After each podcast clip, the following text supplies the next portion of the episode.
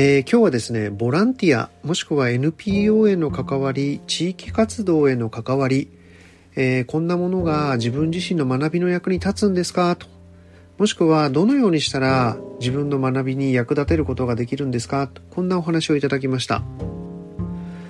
最近ですね、本当に多くの方が週末は NPO 活動してますとか、ボランティア活動やってるんですというようなお話を聞くことが多くなりました。一昔前に比べるとですね、もう全然その携わってらっしゃる方の量っていうのが、桁違いに増えてるんじゃないかなという実感もあります。2011年3月11日、大震災があったわけですけども、その後にですね、日本にもようやっとこういう文化が根付いてきた感があるのかもしれません。で、この質問自体はですね、もしかすると、こういうことに参加をされたことのない方からの質問なのかなという気もしますが、まずはですね、もう何も考えずにボランティアとか、そういったことにですね、参加してみたらいいんじゃないかなというふうに思います。ほぼ間違いなくいろんなことを感じるはずです。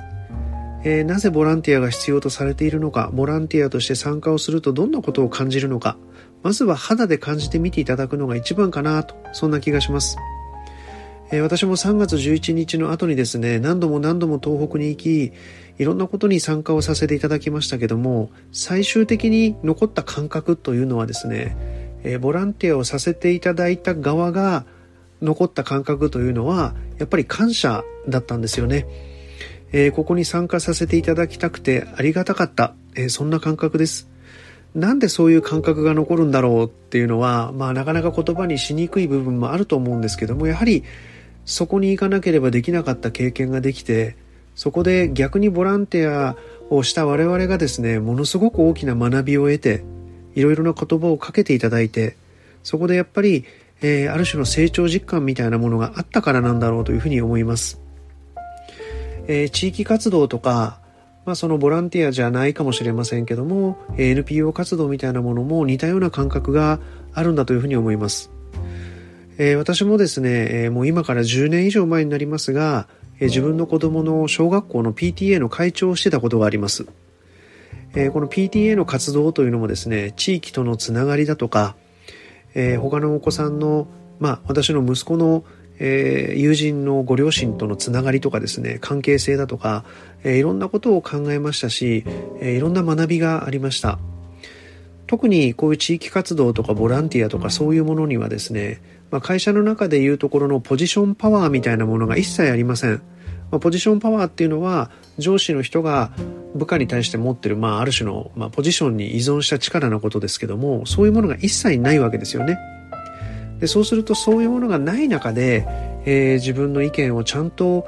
通すためには、実は会社よりもしっかりとしたロジックだとか、しっかりとした根回しだとか、しっかりした何かがなければ通りにくい、そんな側面もあるかもしれません。会社の中だけではなくてですね、いろいろな方とのポジションとかの関係のないつながりの中で、ご自身のリーダーシップに磨きをかけるみたいな風に捉えればですね、本当にいろんな学びがあるのが、ボランティア、プロボノとして NPO に参加する、もしくは NPO を主催する、そんなことの効用の一つかもしれません。それぞれの営みにはそれぞれの目的があります。ただ一方で、参加する個人からしてみれば、自分の能力を磨く場、そして、自分のネットワークを広げる場、そんなことにも、こういう場というのが活用できるのではないかなというふうに思います。自分のことに関して、先に立つというのは少し違うのかもしれませんが、ぜひそんな形でこういうものを能力開発につなげていく、そんなセンスを持たれてもいいのではないかというふうに思います。